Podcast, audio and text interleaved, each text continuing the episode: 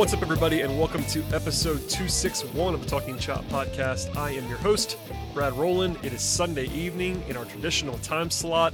It's November officially. The off season is certainly here at this point in time, and I'm joined, as often, by West Coast correspondent Scott Coleman. Hello, sir. It's only two hours further away from here than usual. Like, I, I, it's one of those things where uh, good old Arizona doesn't have daylight savings time. So yeah, just weird, uh, weird all the way around. Good to be on, Brad. It's uh, as you said, start of the off season. It's always a little weird with baseball when you compare it to the other major sports. How usually, and, and I know we're in different times now, but usually the NFL, NBA, NHL usually have all this crazy buildup and you know 24 48 hours before we have rumors reports of all these signings that are effectively done and just need to be finalized and then you have baseball which starts at five o'clock Eastern on a uh, November Sunday, and here we go. Yeah, so we're recording at six. It's now six twenty-three p.m. Eastern time on Sunday. I'm going to timestamp it now because of the fact that free agency is happening. At this moment in time, nothing has happened. Um, there are options that we'll talk about in a second um, that have been declined or picked up across the league. There are qualifying offers. The deadline for those was, was 5 o'clock today, but that doesn't really affect the Braves at all this time around because Marcell Ozuna was not eligible for a qualifying offer. So there's not a lot that's happened. Um, there's a little bit of news. There's one transaction the Braves had to make, and they made it. Um, but yeah, just want to tell everybody what's going on. Um, if stuff happens by Monday morning, that'd be kind of on brand for us. Uh, that we, we, will have recorded on Sunday. But uh, Alex Anthopoulos is also someone who is, I think, kind of famously now just does stuff out of nowhere. Last year, they moved really quickly yeah. and announced things uh, out of nowhere. Um, so I don't know what's going to happen, but I'm with you. It's very strange in baseball that no, there's not really that whole uh, onslaught at the beginning of free agency. No. In the way there could be. But alas, it's probably good for us that it spreads out a little bit just for the content. So yeah, no, I mean as fun as like right? Like as fun as a, a crazy week would be, you're right. Then you would have months where there's really nothing, right? So I guess it I guess it works out for fans either way. Um, as you said, one thing to remember as we go into the off season, I would say that 90% of Alex Anthopoulos' moves since taking over three years ago, there was like zero buildup for, right? Yep. Like he is not, it is not a front office where we hear about things for days and days and days, and then it finally gets done most of his most of his deals have been announced by the team, which is pretty rare in this day and age, uh, with so many different sources and reporters. Um, just just keep that in mind as we go forward. Not you know I, I think it's a uh, it's both fun and not fun as a fan, right? because sometimes chasing rumors for days on end can be kind of exhausting and annoying, especially if it doesn't end up happening. Um, but at the same time, too, everyone remembers like the John Coppolella days where if a deal happened, it seemed like we heard about it a week before, and then there was just this slow build up until it finally happened. Yeah, it's a little bit different this time around. Uh, I guess we'll talk about some news stuff, and in the second half of this podcast, we'll talk about the bullpen. We always do these uh, these sort of reviews capsules. Today, today will be the bullpen, and we'll get into the lineup and the, and the rotation later on in uh, the month of November. But before we get to that, there is some news. Uh, the first thing that the Braves did was decline the club option for Darren O'Day. Darren O'Day is very old, of course, 38 years old, but he was actually really good this last season. Um, it was a three and a half million dollar club option with a five hundred thousand dollar buyout, so they basically um, declined to keep him for about three million bucks. Um, and we'll talk about this specifically, but also it feeds into the fact that the overwhelming narrative this week in baseball is about how it might be kind of a bloodbath around the league in terms of free agency. Um, certain guys, you know, the one that first kicked us off was um, Kolten Wong had his option decline in a kind of surprising fashion. Brad Hand was the big one um, with the Indians. Like Brad Hand is one of the top ten relievers in baseball, probably, and has the option declined. Granted, by a team that does not like to spend money in the Indians, but it's kind of weird. I think everyone's bracing for a bit of ugliness here, and that I think O'Day fits into that somewhat. He is very old, but you know, on production, three million dollars for Darren O'Day is probably pretty cheap. It's just yeah. I think you have to look and uh, look ahead, and we're, we're, guessing a little bit right now, but it does feel like uh, not just the Braves, but teams across the league are going to be very, very judicious with money, especially early on, and uh, that could have been the cause of this one.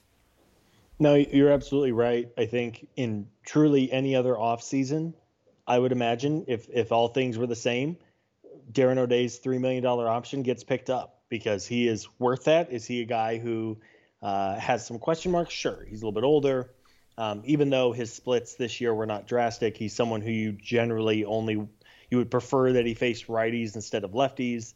Um, a guy who has not been healthy, of course. The Braves traded for him, and it was about a year and a half before he was able to actually pitch for them. Um, in normal times, I think it's almost a no-brainer that you pick up the three million dollar option. Uh, there's nothing that says that they couldn't circle back to O'Day at some point. Maybe they end up signing him for about the same money they would have paid him if they picked up the option. But a mild surprise. I again, I'm a fan of Darren O'Day's work. I think he does a lot of good things, uh, and he has a, he can be a valuable member of the bullpen.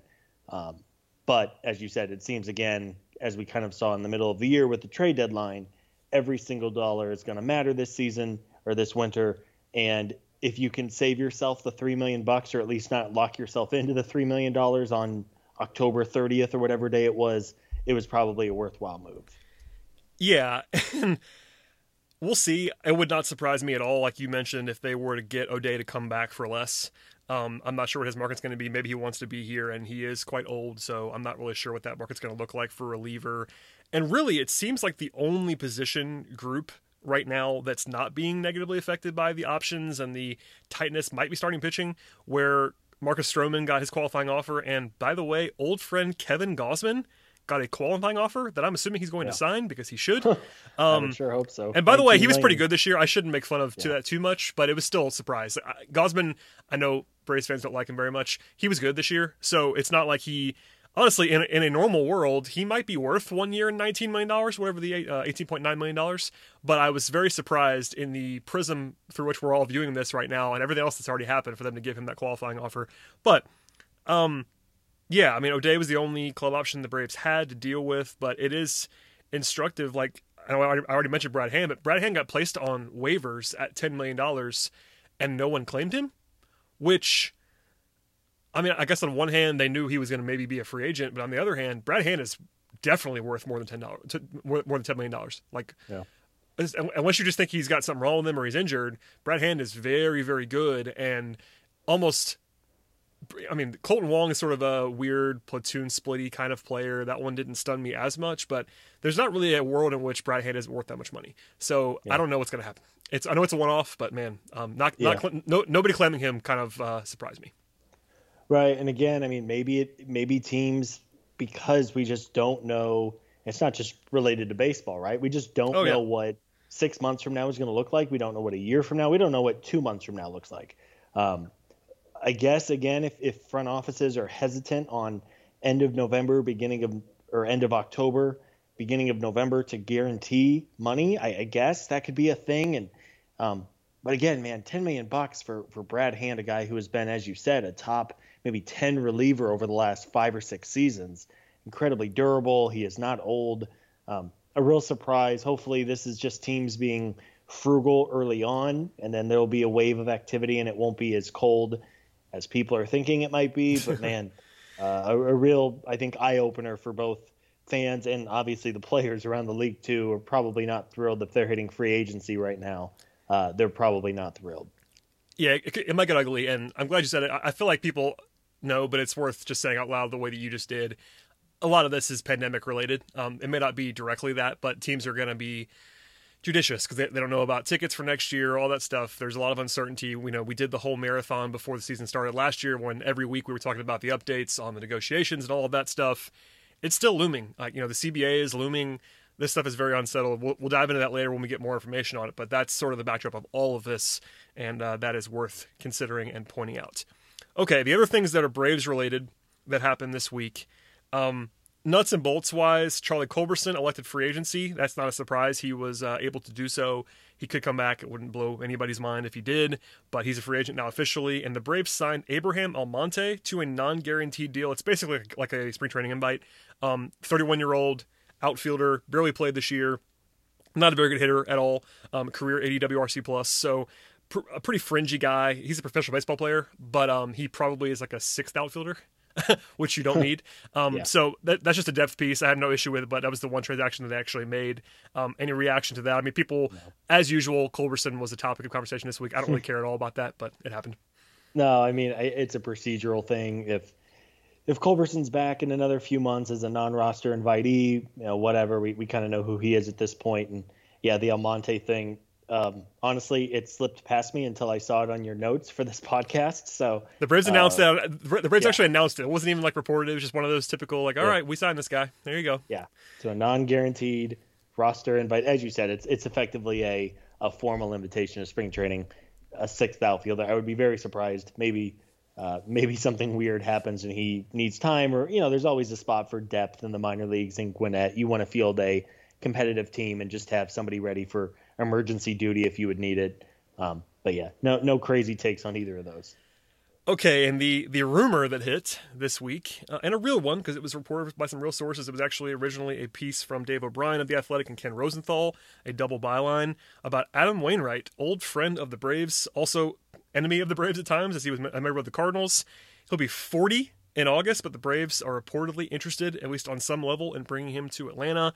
He actually was good this year, a 3.15 ERA. He was uh, about a about a run worse than that in terms of his FIP and xFIP, so probably a little bit of, a, of an overachievement from Wainwright. But um, you know, one year deal semi cheaply, sure. Um, you know, of course, the the negative part of the fan base immediately brought up Cole Hamels and just assumed that he'll be hurt and all that stuff. I get that too. I, I understand this not it would not be exciting if the Braves sign Adam Wainwright. I, I do think though that I think we've mentioned this even before during the playoffs, but there's this notion that the Braves don't need pitching, and that's just not that's just not true. I know they have young guys that are coming, but they're going to need to add some veterans, and I'm not sure it has to be Adam Wainwright, but Adam Wainwright is someone who could be that you know old vet. I wouldn't want to rely on him too too much, but at the right price, sure. Sure, yeah. I mean, everybody wants Trevor Bauer, and who knows what his free agency is going to look like, whether he does the one year deal thing, which he's talked about, or the eight year, $250 million deal, which he'll probably want.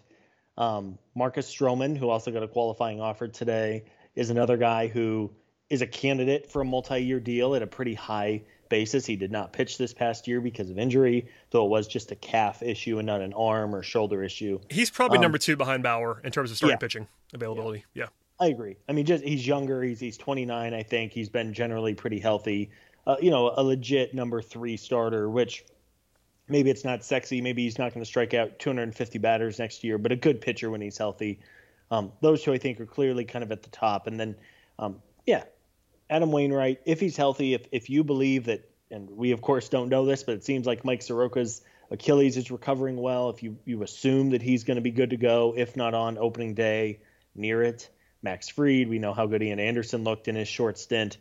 Uh, they do need a veteran to eat innings, and I know Cole Hamels is a concern. And as we saw, whenever you play the veteran game, sometimes it, you you hit big, sometimes you get three innings out of them, which is what we saw at Hamels this past year. So I'm guessing Wainwright is one of many many guys the Braves are going to talk to. Um, he would fit Charlie Morton, who of course is familiar with the organization, is is a free agent now. Uh, Charlie Morton would be of interest. Corey Kluber's option was declined. He'll be of interest and a plethora of other guys who, uh, you know, just look at a list of free agent pitchers. If if they have any kind of track record, might be available on a, a shortened one year deal. I would imagine the Braves would have interest in them. Yeah, and you know, if, they actually sign Wainwright, I would probably argue that they could use another one. Even beyond that, it doesn't have to be one. I mean, that's the thing. Uh, as much as even if you're all in on the Soroka, Fried, Anderson, uh, Wilson, whoever else train, Kyle Wright, um, you might even need to. I, I, mean, you don't have to look any further than the 2020 Atlanta Braves to see how much depth you might need. So, Absolutely. if it's Wainwright, especially, or if it's somebody that's either old like he is, or injury stuff like Kluber or even Stroman, you might want to get another guy. So, are they going to sign sign slash acquire two highly paid pitchers? Probably not. But if they spend some real money on one guy, I would still probably be in the market for another one. That's for for another podcast probably. But uh, because it came up this week, uh, there were no numbers that I saw associated with that, nor will they be this early. And obviously, the market is what it is at this point in time. But Wainwright is a guy who has local ties. Um, there's actually some buzz about. I think he did. Um, I actually know he did some commentating during the playoffs. He could just retire and be an analyst, but he wants to pitch if he can. I think is kind of the consensus. Yeah. So and he's still we'll probably good enough. Yeah. I mean, again, he's a guy who has been generally pretty durable. He's he 39. That's all it is. Yeah, I mean, he's just old. It is. at some point, as we've seen with a couple of players on this year's team, at some point, no matter how good they were, father time, as they say, is undefeated. And you don't want to be on you don't want to be the team on the hook for that whenever it does happen. Wainwright could totally go out and throw. I mean, he started game three of the NLDS for the Cardinals uh, a year ago, right, and pitched well. Um, so he's clearly a guy who has something left in the tank. You just hope that he doesn't hit empty in the middle of a season when you're counting on him because injuries can happen at any point, right? But when they're 39, 40 years old, uh, you're you're just playing with fire. But that is, of course, the trade-off of going with a veteran on a one-year less money deal than than mortgaging the future a little bit more and paying someone like a Stroman, like a Bauer, uh, someone like that. Yeah, we'll come back to that if we if we need to, but that's the latest on Wainwright. There was, by the way, something we will address briefly, and I promise it'll be brief. There was a stray report this week from a Cardinals beat writer, and it was a real it was a real source, but only one person in St. Louis about the Braves potentially having interest in Yadier Molina, and Braves fans would really, really hate that. I think um, he he cannot hit anymore. I'll say that he just he looks to be done at the plate, but uh, he can play defense. And my skepticism actually more so than the Braves side, because if you if you take your Braves fan hat off and just look at the player, Yadier Molina as the lesser part of a catcher duo would be really good. Actually, um, the problem is I actually can't see Yadier Molina wanting to take a deal to play behind Travis d'Arnaud. He thinks he's still good. Um, yeah. Like he he was very upset about not being a Gold Glove finalist like two weeks ago, not even a week ago. So I think he's very uh, he'd like to play a lot, and that yeah. would be my thing. But uh, I wanted to at least bring it up. I think it's not going to happen most likely, but uh, that was the thing that was reported this week. Hmm. Please, if that would happen, please, please, please let me be on the emergency podcast because that would just be an amazing day on the interwebs. Um, I don't think it's going to happen either. I, he doesn't seem like somebody who wants to leave St. Louis. As you said, he is a serviceable. He's really more of a good number two catcher than a starter. Um, though I guess you could argue the way that catcher is around the league, maybe he is a, a serviceable yeah, guy. I think he's yeah. probably a starter, and, and, he actually was a starter for the most part this year at the Cardinals. The problem is he's not better than Travis d'Arnaud, so yeah. we, that's not even up for debate at this point.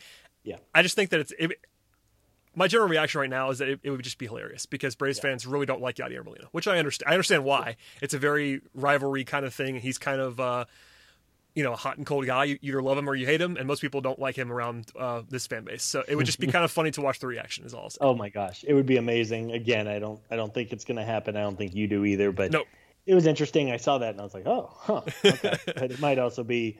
I need a little more confirmation than a random. I don't even know. I apologize. I, I don't know who reported it, but um, I should have written down. It, it, it, was a real source. It was a BBWA member in uh, St. Louis, so it wasn't like there was just like a blogger. It was a, it was an actual reporter, but it was one person, and uh, it was just interest, and it could be it could be Yadi trying to find a market for himself, etc. Like yeah, that stuff. That's yeah. what happens with leaks. So uh, just more of a amusing thing right now. We'll come back to it if we need to, but that happened.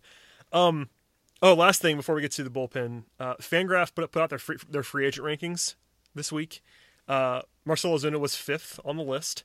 Mark Melancon was 30th on the list. It was a top 50. Um, those are the only two guys that were ranked on the list. Cole Hamels, Shane Greene were not. They were mentioned, but uh, sort of honorable mentions, but they were not ranked. But I, am really just bringing it up because of the projections that they put out. And this was in the middle of the panic about money. But Ozuna projection for Fangraphs, I think it was Craig Edwards, so shouts to Craig, four years and 70 million for Ozuna. And then Melancon was two years and 22 million. We will uh, litigate this later on, but did you have a reaction to either of those projections as high or low? I know we're all guessing in this weird spot. Um, Ozuna sounds about right to me. Four years, 70 million. What's that quick math? 17 and a half million yep, dollars a year. Yeah. Um, Melancon, two years, 22 million. That might be a tad high, in my opinion, given his age and what we've seen. I mean, if Brad Hand is not valued at $10 million. Yeah, I, that, I that hand thing, that the hand uh, contract um, mess yeah. is not boding well. I would imagine it's just a one-off, but for guys like Shane Greene and Mark Melancon, they probably did not like to see that at all. No, no. I mean, if I could have Brad Hand for one year and ten million, or Mark Melancon, and I'm not talking about the Braves, right? Because you could argue the left and right thing, but um, if I could have Brad Hand for one million or ten million dollars for one year, or Mark Melancon for two and twenty-two, I know I would go with Hand, and I would imagine most teams probably would. But again, you're, I mean, the difference of a million, if a million dollars is the difference between signing a player and not signing a player, it, it's probably all moot anyway, right? So, yep. Um, yeah. There you go. Uh, those are the rankings that were there. I'm not going to litigate them. Ozuna is really good. And as a reminder, one more time, I think I said it before, but Ozuna was not eligible for a qualifying offer. Um, I had somebody ask me that today, even online, um, as to why the Braves wouldn't have done that. It's because they can't. Um, they definitely would have, I would imagine, if they uh, could have. But basically, the rule is if you ever get a qualifying offer, you never can get one again. And he already had one. So that's the rule. Uh, otherwise, he would be at least extended one by the Braves. I'm pretty confident. I guess it wouldn't be like an absolute no brainer, but I think yeah. it would have happened. Um, and Melancon, I would not have given it to. There you go. All right, Scott, let's take a break and we'll come back and talk about the bullpen. Uh, I, I would say both from 2020 and looking ahead a little bit. So hold on tight.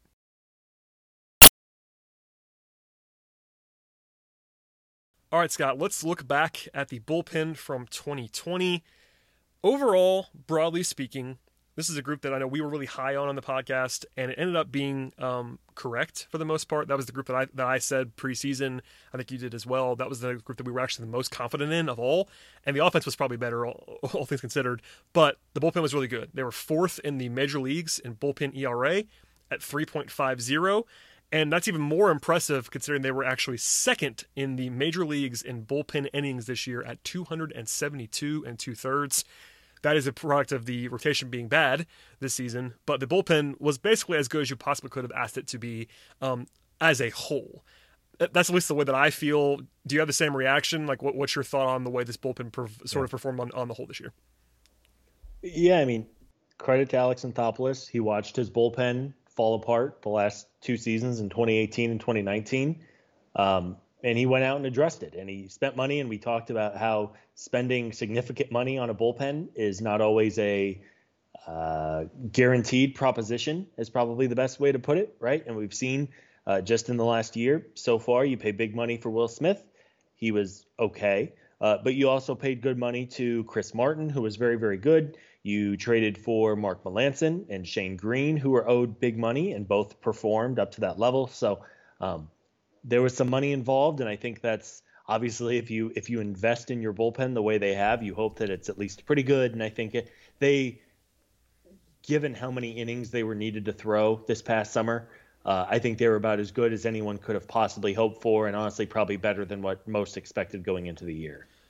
Yeah, the innings thing is really what gets me, and the depth. There, we'll, we'll get into, into the individual guys in a second, but broadly speaking, if you're going to spend the way that they did on the bullpen, both in trade capital and money, it needs to be a good bullpen. And bullpens are volatile, so there was a little bit of risk there. But for 2020 alone, it worked out because obviously Will Smith was not as good as they wanted him to be. But on the whole, they spent a lot and they got a lot of return on their bullpen, and they and they badly needed it, especially with the way the rotation worked out. So it's a success. We'll now dive into the uh, sort of decisions and the primary guys returning and all that stuff. But I wanted to go ahead and just talk about it broadly for a second. Um, the two free agents we briefly discussed earlier. Mark Melancon's a free agent, as is Shane Greene. Also, also Josh Tomlin is a free agent, but he's obviously on a much lower level and a guy who won't be making much money, I wouldn't imagine. But Greene and Melancon are real free agents. They're going to get some real offers from other places. I'm not sure what that's going to look like, but those guys are already making real money now, and they'll be continuing to make real money. Let's start with Melancon real quick. He was obviously the closer. If you wanted to talk about a closer this year, he had a sub three ERA. He was not dominant in a traditional sense. He struck out 5.56 batters per nine innings, which is about as low as you'll ever see for a good reliever. it's like comically yeah. low. Uh, I'm not sure how sustainable that is. He's actually kind of old too. He's not super duper like Adam Wainwright old, but he's not he's not terribly young. Uh, but again, overall, Melancon wasn't incredible, but he also was pretty good, and the Braves seem to like him. He's kind of beloved in that clubhouse. A guy that they probably want to at least try to bring back. I'm not sure if they'll be able to, but I think that's they have to at least give it a shot. Yeah, I mean, unless some team just goes crazy for him, I would sure think that he would be welcomed back. And I, I don't want to speak for you, Brad, but I would sure welcome Melancon back. I think he's a good reliever at a certain number for sure. Yeah, yeah, sure. And and again, I mean, I don't want to keep referring to Brad Hand deal, but if Brad Hand isn't getting $10 million on a one year deal, you have to wonder what Mark Melancon, who's older, probably not quite as good, um, though he is still good. I know the strikeout numbers were down. It's so hard to really evaluate 2020, right? Because the start and then the stop and then the sudden start. Um, it's funny, you said it perfectly. He was about as good as you can possibly be as a reliever without striking people out. Yep. And and and the thing that was so encouraging last year is after the trade – his strikeout numbers went way up. Like he was really, really good in 2019. Um, he's an older guy. He's never done the the shortened season thing before. But yeah, if, if Melancon is available on a one year, maybe a one plus one deal uh, at a reasonable cost, I would sure think they would entertain it.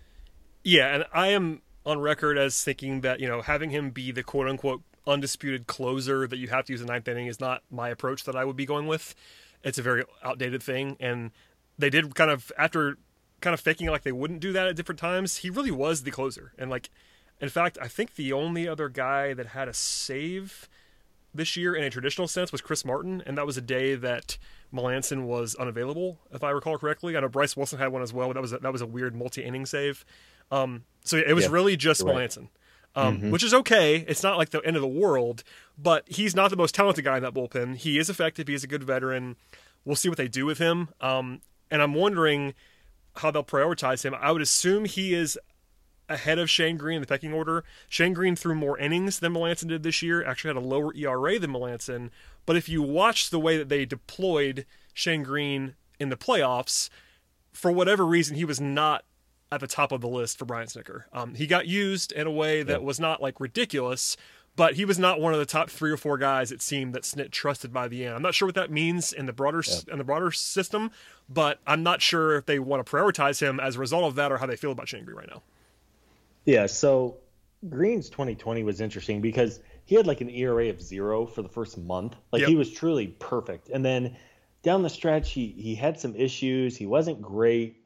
He wasn't bad either, but I think he was inevitably going to regress a little bit, right? And then I think he just kind of regressed at the wrong time. His playoff usage was really weird. You and I talked about, of course, he pitched that garbage inning and then pitched three days in a row in the later rounds or the later games of the NLCS. Um, so I don't know what to make of Shane Greene. He to me feels like a guy who, and this is just a hunch, feels like a guy who is going to get more money than he probably should, just based on his traditional numbers historically. Um, again, if if he wants to come back to Atlanta on like a one year, seven eight million dollar deal, I would go for it, or again maybe a one plus club option deal. But he is not somebody I would jump to sign just because I think his price tag is going to be a little bit higher, but I'm not sure how you feel about that. Yeah, just to back you up, his first 21 appearances this season, he had a 0.82 ERA. Wow. Um, and basically, he only had one blow up out in the entire the entire year. He, he gave up four runs in an outing in September, but he was really good other than that. And I've always been kind of pro Shane Greene. He's not always like dominant, but he, when he's on, he looks good.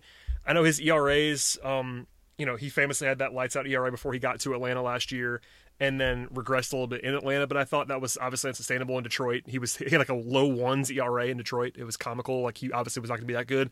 But yeah, he's a good he's a good pitcher. Like is he a quote unquote closer the way he was uh, at, in his previous stops? No, but Shane Greene is a very very good like third fourth reliever, and I'm not sure how much that's going to be valued. That's really what it comes down to, both yeah. for the Braves and elsewhere.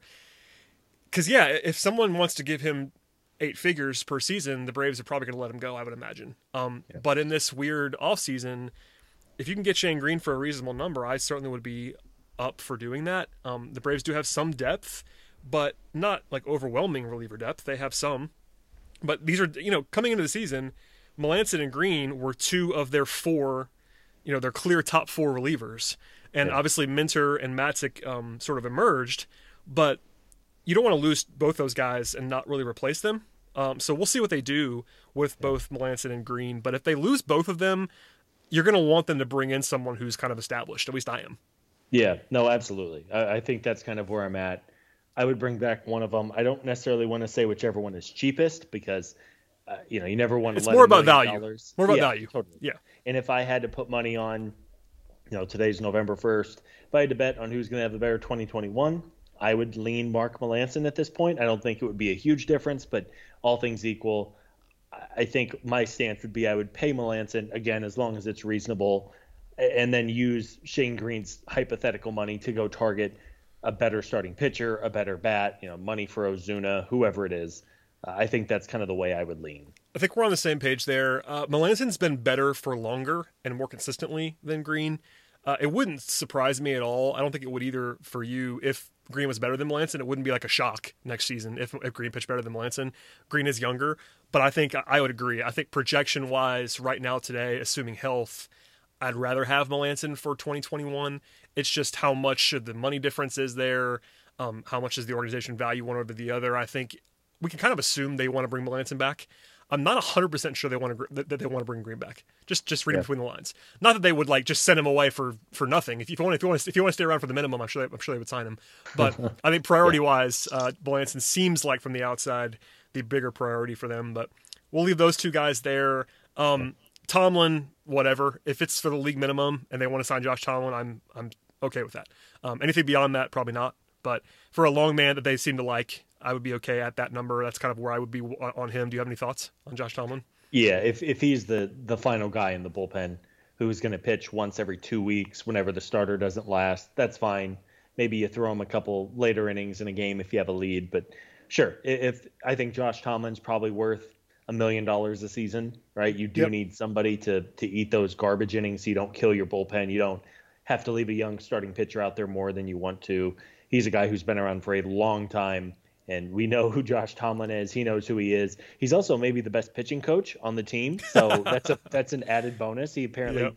you know, him he, and Hamels. Look, yeah, he just tells Kyle Wright to take a step to the left on the mound, and all of a sudden he goes from being a borderline prospect bust to uh, to being a uh, game three starter in the playoffs for the Braves. But uh, yeah, I, I, would imagine if if all things equal, I think the Braves would entertain at least a uh, spring training invite to Tomlin. Yeah, he's well liked. I would not guarantee him any real money, but we'll see what they do.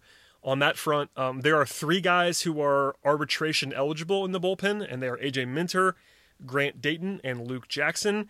Uh, I think Minter is a no-brainer, of course. Dayton, we'll see. I think Luke Jackson might be a non-tender guy. He made 1.8 million dollars last year and with the way he pitched, um, being not well this year, and presumably maybe a little bit more money than that in arbitration, he might be a guy that you non-tender. I'm not sure. I think so. If you can save a few bucks there, if if I don't know, two million dollars, two and a half million. Again, I, I think Luke is is underappreciated for how good he was last year. He was not good this past season. No. Right. There, there's no way to defend that. But if you can save again, if you can save if you're telling me I can have Luke Jackson for two and a half million dollars, or I can pay Marcell Ozuna another two and a half million to guarantee that he signs, I know what I know. I would rather uh, spend the money that way, but um, yeah, I, I, would probably pass. Again, there, there's some depth here, and eventually some of these starting pitching prospects will have to shift to a bullpen role. There's also always, I mean, even in normal years, there are always a ton of cheap veteran bullpen arms available right. in February and March who are just looking for work, and it's just kind of hey, you have these. Their agent says, hey, you have eight teams offering you two million bucks. Where do you want to play? Um, I would probably rather go that. And again, you, you always could circle back to Luke if if you want. You could add him on a non guaranteed deal, something like that. Yeah, I think you know nuance is dead and not allowed. But it's funny. We we defended Luke Jackson quite a bit in 2019. I thought he was better than people thought he was. He was put in a role in 2019 that he shouldn't have been in as the closer for a few weeks and months, um, and got a lot of heat as a result. And then this year he was he was actually the guy that people thought he was in 2019. If that makes sense, like he was actually bad in 2020.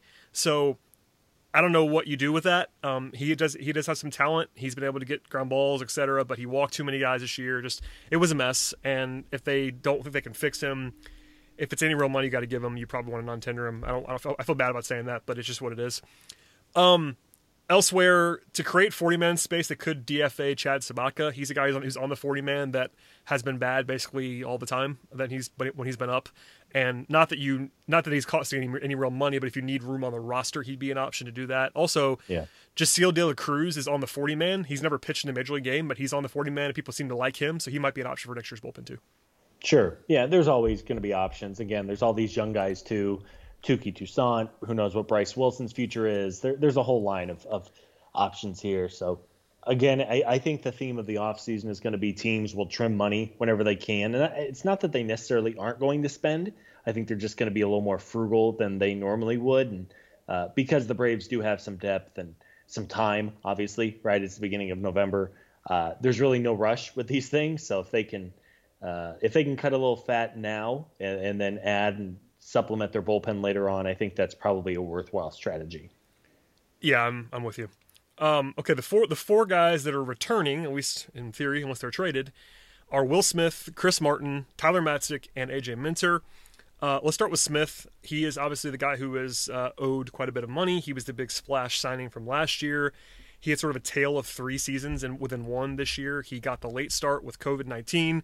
He didn't pitch well early as a result. He seemed to settle in and was really good for a couple weeks. And then in the playoffs, he looked pretty bad again. But, you know, what are you going to do? Will Smith is still on the roster. His peripherals were both hot and cold at times. He uh, had a 100% left on base percentage, which is uh, lucky, but also gave up 33% of his uh, fly balls went over the fence this season, which is yeah. a, a, uh, comically high number that can't be sustained. So, my overall opinion on Will Smith is that I think he's going to be good next year. Um, yeah. I think he's still talented. I think you saw that when he was right this year. He's not too old to be good still.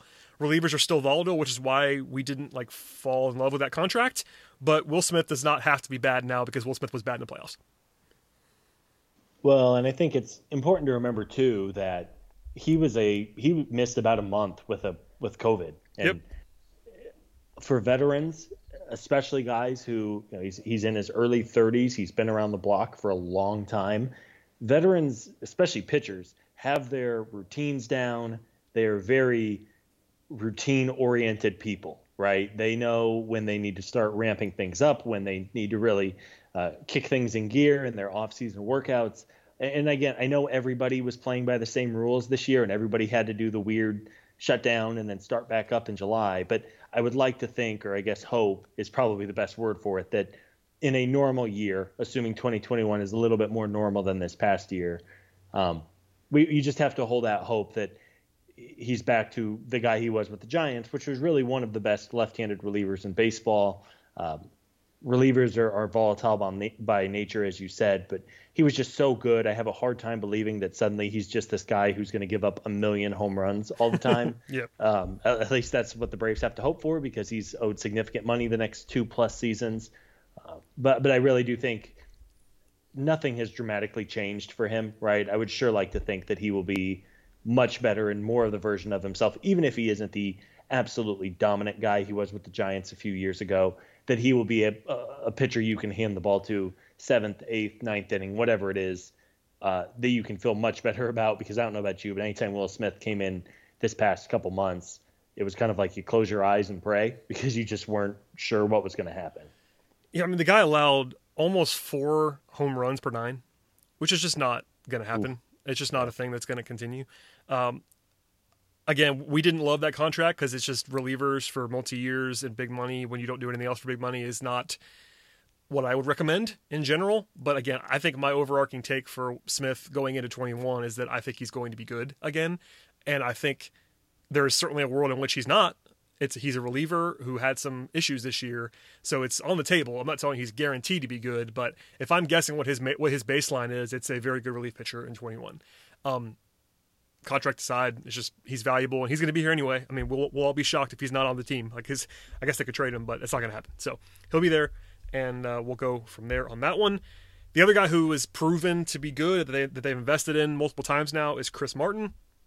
Chris Martin was uh, excellent this season. He threw 18 innings and had a 1.00 ERA. That speaks for itself. Uh, also, 10 Ks per nine and one and a half one and a half walks per nine all the peripherals were good. Chris Martin's a guy that everyone seems to love, and uh, with good reason. He's just very good. Uh, you know, you talk about relievers around the league who are just underrated and underappreciated. He has been so dang good since the Braves acquired him. He was good with Texas. He had the weird career where he went overseas and pitched, but um, just looking at his numbers right now, so the Braves, of course, acquired him at last year's trade deadline. Um, with the Braves, he's thrown 35 and a half innings. Uh, he has a uh, he has struck out uh, 42 batters. Whew. He has walked four batters. so that is a that is better than a 10 to 1 strikeout to walk ratio. Uh, he is very very good. Uh, a, a, little bit older, so again, you just you have to hope he'll be 35 next summer. So you hope that he's okay, but he is very very good. He has been very good since the Braves acquired him. Arguably, I, I mean, I, I, don't even know if it's arguably. He's been the team's best reliever the last two years, regardless of role. Um, and somebody who, again, you just hope he did have a couple of nagging injuries when he was in Texas. You just hope you can keep him healthy over a full year or at least most of it. Yeah, that's kind of all we have to say about Martin. Hopefully he's healthy, but if he's healthy, I think he's going to be good. That's just the assumption we have to make at this point in time. The other two guys came out of nowhere in different ways in 2020. You have AJ Minter, who went from being the team's best reliever and closer to falling apart completely to being now back to his old self.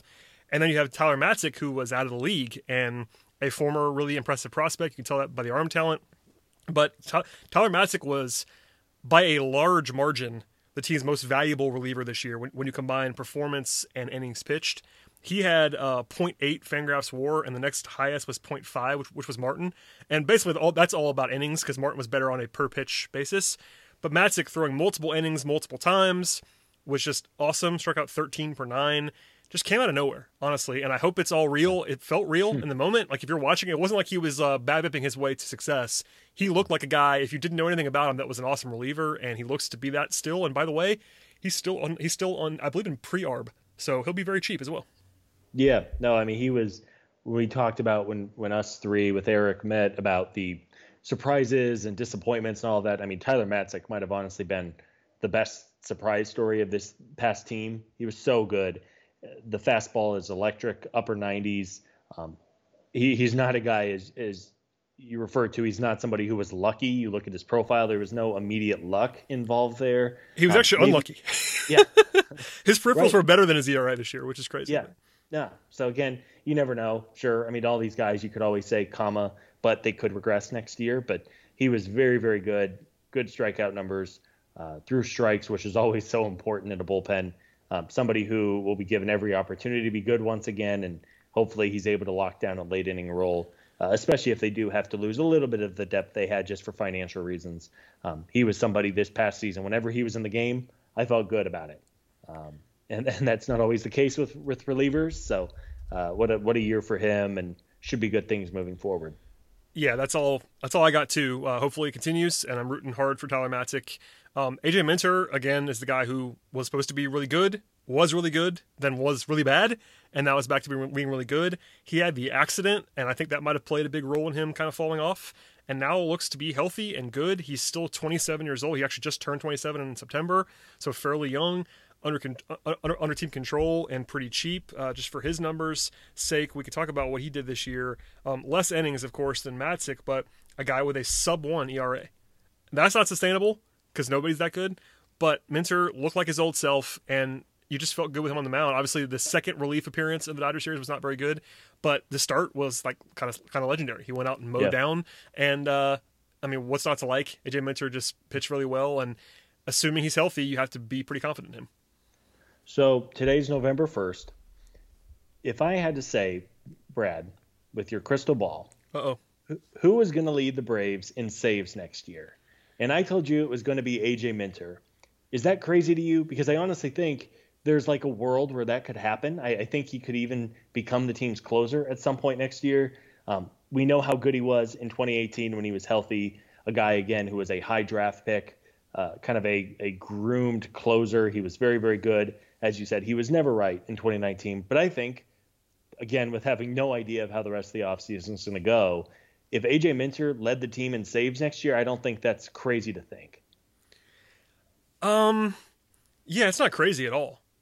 I mean, if, I think if Melancon is on the roster and Brian Snitker is still managing the team, Melancon will be the leader in saves, unless he's just so bad that he can't be. You know what I mean? Sure. Um, I think if they sign Melancon, it'll be in that role until he pitches himself out of that role. I think I also might pick Will Smith to finish with more saves than Minter, um, just because of the investment and the role that he was presumably going to be, but also maybe not because Snit kind of surprisingly just announced that Melancon was the closer after they signed Will Smith. That happened, and it was like a big surprise when it happened. I don't know. I'm not sure how Snit feels honestly about Minter. I think he's trusts him now, but he's left-handed, and old school baseball, baseball people don't love when left-handers are closers necessarily. That's one thing that I want to point out. I know he used to do it once upon a time for the for the uh, Braves, but I don't know. Yeah, you're not you're not crazy. I don't think I'd pick it. I don't think I'd pick Minter. Hmm. But yeah, okay. Sure, sure. So in a world in which Melancon's not there, the we'll just talk about the the incumbent options would be Minter, Martin, Smith. Yeah, those are your only three real. Chances. I mean, I, I guess I guess I would probably just guess that it would be Martin, but I don't know, man. Yeah, you're not crazy. It could be Minter for sure. Yeah, again, and I'm not necessarily saying it's going to happen either, No. because I'm with you. I think if Melancon is on the team, short of just the the wheels completely falling off, he will be the closer, given every chance to be. Um, but I was really, really impressed with AJ Minter this past summer. He looked just like the guy that was so good in 2018. It's easy to for, forget about that because last year, 2019, was was not kind to him. He was never really healthy. Um, but a lot to like, and I think somebody who will be given every chance, even if not a closer, to have a very prominent role next season. Yeah, he'll be in the mix. I would imagine again, provided health for late innings, if, if nothing else. And, you know, closer stuff doesn't really matter to us necessarily, but people care about it. I think he'll pitch high leverage innings for the Braves next year, and I feel good about that based on what we saw. Um, I don't know. Oh, last thing I want to get to real quickly before we get out of here. This is my pet project. It has been for a long time. We must discuss Sean Newcomb reliever because I, I just I, I've been banging on the table about this for more than a year, maybe close to two at this point. Sean Newcomb is a reliever. He should be a reliever, and he has a career he's, he has a career 3.00 ERA in relief. I don't know what happened where they would not try Newcomb in relief this year. Uh, maybe there's some story that I'm, I'm unaware of, but unless there's something that some reason physically he can't pitch in relief, why wouldn't he be in the bullpen next year? Yeah. I have to think. I know it was reported, and then I was told by somebody else that Newcomb does not want to be in the bullpen. Oh, Now- okay, Sean, you can't be- you can't be a starter, Right. man. It's over. I'm sorry. Exactly. It's either well, you don't want to be in a major league bullpen. Well, then you're going to be out of work because at this point, I don't think there's a soul alive other than probably Sean Newcomb who has not watched his last four seasons of being a starting pitcher I mean, and thought this guy has Here's he the- should be a starting pitcher. here's the thing. If he's in Atlanta, he can't be a starter. Yeah. Like that ship has sailed. I guess if you put yourself in his shoes and you just firmly believe that you're a starting pitcher, if you went somewhere else, like there are there are definitely organizations that probably should try Sean Newcomb as a starter. You know what I mean? If he got traded somewhere to like you know, Detroit Tigers, yeah, Pittsburgh pick Pirates. pick organization X that's not great. Yeah. If he got traded to one of those teams, they should at least try him as a starter. I'm always, I think we all are on this podcast. I'm pretty consistent about the fact that you want a guy to start until he proves that he can't start. I think he's proven that he can't start in Atlanta. I guess there's some debate about that somewhere, but for me, if he's if, if he's a starting pitching option in March 2021, I'm gonna be animated about that on this podcast. We didn't like that. We didn't like that option this year. Like that's not like revisionist either. We we said it on this podcast multiple times back in like February, March, when they were talking about him competing with Felix Hernandez for the fifth starter spot. As funny as that is, a long time ago. It feels like it was five years ago, but that happened this Yeah. year, and I hated it then. But charitably, in that moment, we talked about the fact that listen, okay, one last hurrah for Newcomb. There's no downside to letting him try to do it in spring training, et cetera, et cetera. And then he came out and was terrible. So that that's got to be it for me. I, I don't want to. I'm not trying to be a hot take guy here, but I, I cannot imagine a world in which I am the Braves and I'm letting him start again. Just put him in the bullpen where he's good. And if he doesn't like it, like okay, Sean, like I'm sorry, man, you've had a lot of opportunities to prove that you were a good starter. Like I, I, at one point, you were pretty good as a starter, but that was a mm-hmm. long time ago. Yeah, and this stuff has regressed. His his pitches, his velocity is down. He doesn't get nearly. I mean, the reason that he was effective early is because he would get a million swinging strikes. So it was either he was going to walk you, or you were going to strike out. That's he, the strikeouts have gone away. Even when he was in a bullpen role, the strikeouts didn't return to what they were early in his career. Um, I'm with you. I cannot imagine if this was the 2016 Braves and he was kind of a, a prospect who had had some shine fall off. Sure, try him. Give him two months, see where he's at. But for a team that has every intention of winning a fourth division uh, title in a row, winning a World Series, blah blah blah blah blah, you can't do it. I, I, I'm with you. I did not love the idea of him starting this past season. I know they had to do it because they literally had nobody else, but it was. Uh, I, I think it is time. And, and if Sean really doesn't want to go to the bullpen, which is weird, because why wouldn't you want to make seven figures pitching once every four days? Uh, if he really doesn't want to, maybe they just dump him off, get a C level prospect for him for a team that's going to give him an opportunity, and, and then just move on. Right. I mean, he clearly, as of February of this year, March of this year, he clearly wanted to start. That was kind of the the writing on the wall when it happened. in the reporting. I'm not sure if anybody said it explicitly, but if you read between the lines of all the all the guys who were in Orlando or I guess wherever, wherever they have spring training now, all those guys that were in Florida reporting on this, nobody said, "Look, this is happening because Sean Newcomb wants to start," but that was that was very much implied by everyone. I've, I've heard that as well. But I mean, we have another year of evidence now, and I think he'd be a good reliever. I really do. Like he's proven to be. I mean, proven maybe, maybe proven's too strong. It's 54 innings, but I think he'd be a good reliever. I really do. Yeah. Maybe maybe a multi-inning option. You know, he's left-handed. You can. He's got pretty good stuff in the bullpen. He can throw harder in the bullpen. I don't know. It's not the biggest deal in the world, but if he's still in your organization, for me, he probably should just be a part of your planned bullpen for 2021. Not not not not necessarily in high leverage. Like he's clearly behind the guys like Matzek and Melancon he's back and Minter and Martin and Smith, but there's no harm in having him be your third lefty in the bullpen. Like sure. What are we going to do here? I don't know. Anyway, uh, I don't want to get too too far down, down the rabbit hole with Sean Newcomb, but that's a name, and obviously I think you mentioned before, but Touki is another guy who it might just be time for him to be a reliever in Atlanta. Um, I'm not sure that's as, that's as clear as Newcomb, especially with if there is a, a minor league season, you might have Touki just in Gwinnett trying to figure it out. But Touki is rapidly approaching the area where he might be a reliever too.